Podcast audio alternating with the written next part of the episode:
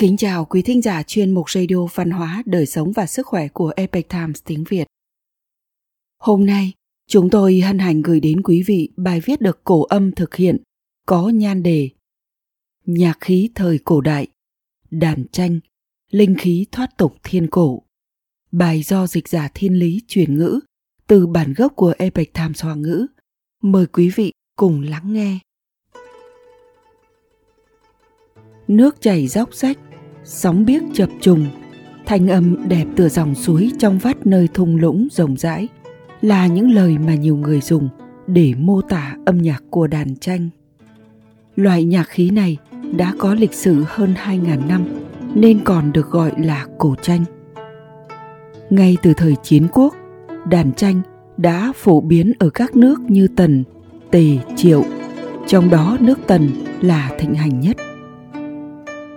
Tương truyền, đường thời có một người tên là Uyển Vô Nghĩa, đã tặng cây huyền cầm có 25 giây cho hai nhi nữ của ông. Tuy nhiên, ông không ngờ rằng hai nàng mỗi ngày đều tranh cãi không ngớt về việc chơi đàn. Sau đó họ đã bẻ gãy cây huyền cầm này thành hai khúc. Rồi mang khúc có 13 giây đưa cho cô chị. Khúc còn lại 12 giây thuộc về cô em. Tần Thủy Hoàng khi biết chuyện đã gọi nhạc khí sau khi phân chia này là tranh.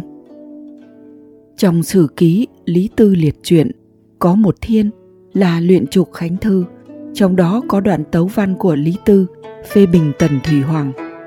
Nội dung nói rằng Ôi đánh gó trung bình, đàn tranh gõ nhịp mà những thứ mắt thấy tai nghe lại là ca hát hô ứng, thanh âm của nước Tần thực sự là đó Lý Tư đã sử dụng việc lựa chọn nhạc cụ như một câu chuyện trào phúng cho chính sách dùng người. Phi tần giả khứ, vi khách giả trục, tức đuổi những người không phải là người tần, trục xuất những người là khách của tần Thủy Hoàng.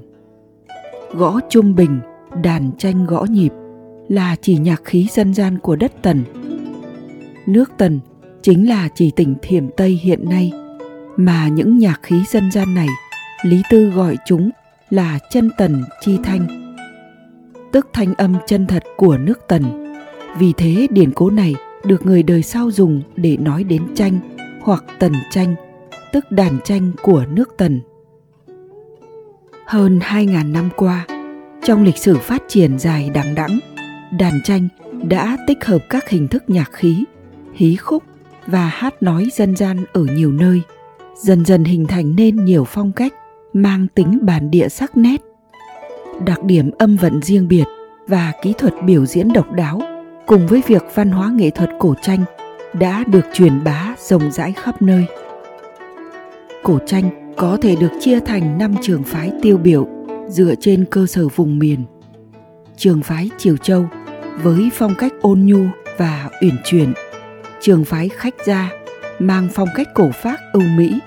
Trường phái chiết giang khắc họa khí chất trang nhã, tinh tế. Trường phái Hà Nam thể hiện phong vận thô tháo và sống động. Trường phái Sơn Đông biểu lộ cá tính mạnh mẽ và chân thực. Trước thời nhà Hán, nhà Tần, đàn tranh có 12 giây. Trong bài Tranh Phú của Nguyễn Vũ thời nhà Ngụy nói đến có 12 giây đàn. Trong tác phẩm của Sầm Tham, thi nhân thời đường tự thuật rằng Âm thanh của tần tranh là khổ nhất, năm sắc quấn quanh 13 trụ dây. Điều này đã nói rõ vào thời tùy và đường, đàn tranh từ 12 giây đã tăng thêm thành 13 giây. Sau thời nhà Minh, nhà Thanh, đàn tranh dần tăng lên thành 15 giây.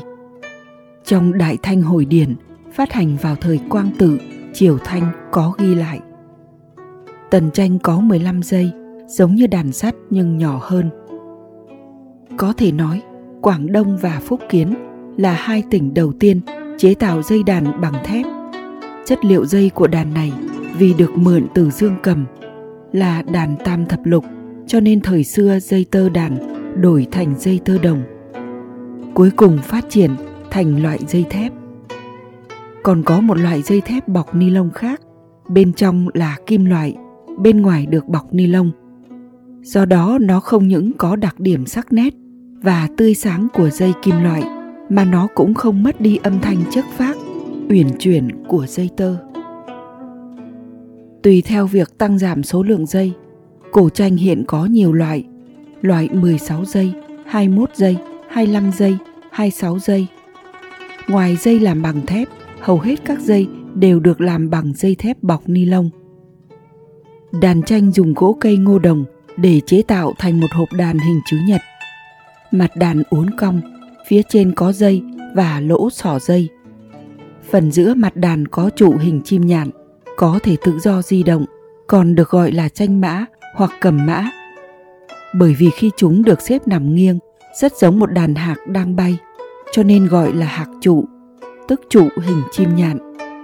Lúc chủ nhàn di chuyển sang trái hoặc phải, cao độ của âm thanh có thể thay đổi.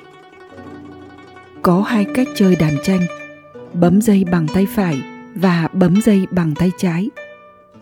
Tay phải gảy dây bằng ngón cái, ngón trỏ, ngón giữa, phân biệt thành thác, đỡ, phách, tách, khiêu, ngoáy, mạt, vuốt, thế, khơi, câu, móc, còn có rung, song thanh, tức ngón lớn và ngón giữa đồng thời gảy hai nốt cách một quãng tám, hợp âm dài, phẩy dây, vân vân.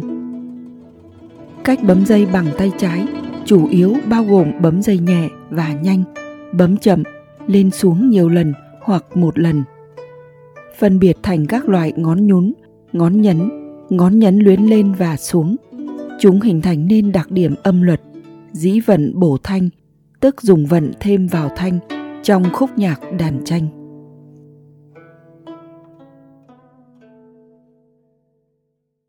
Quý thính giả thân mến, chuyên mục radio văn hóa, đời sống và sức khỏe của Epoch Times tiếng Việt đến đây là hết.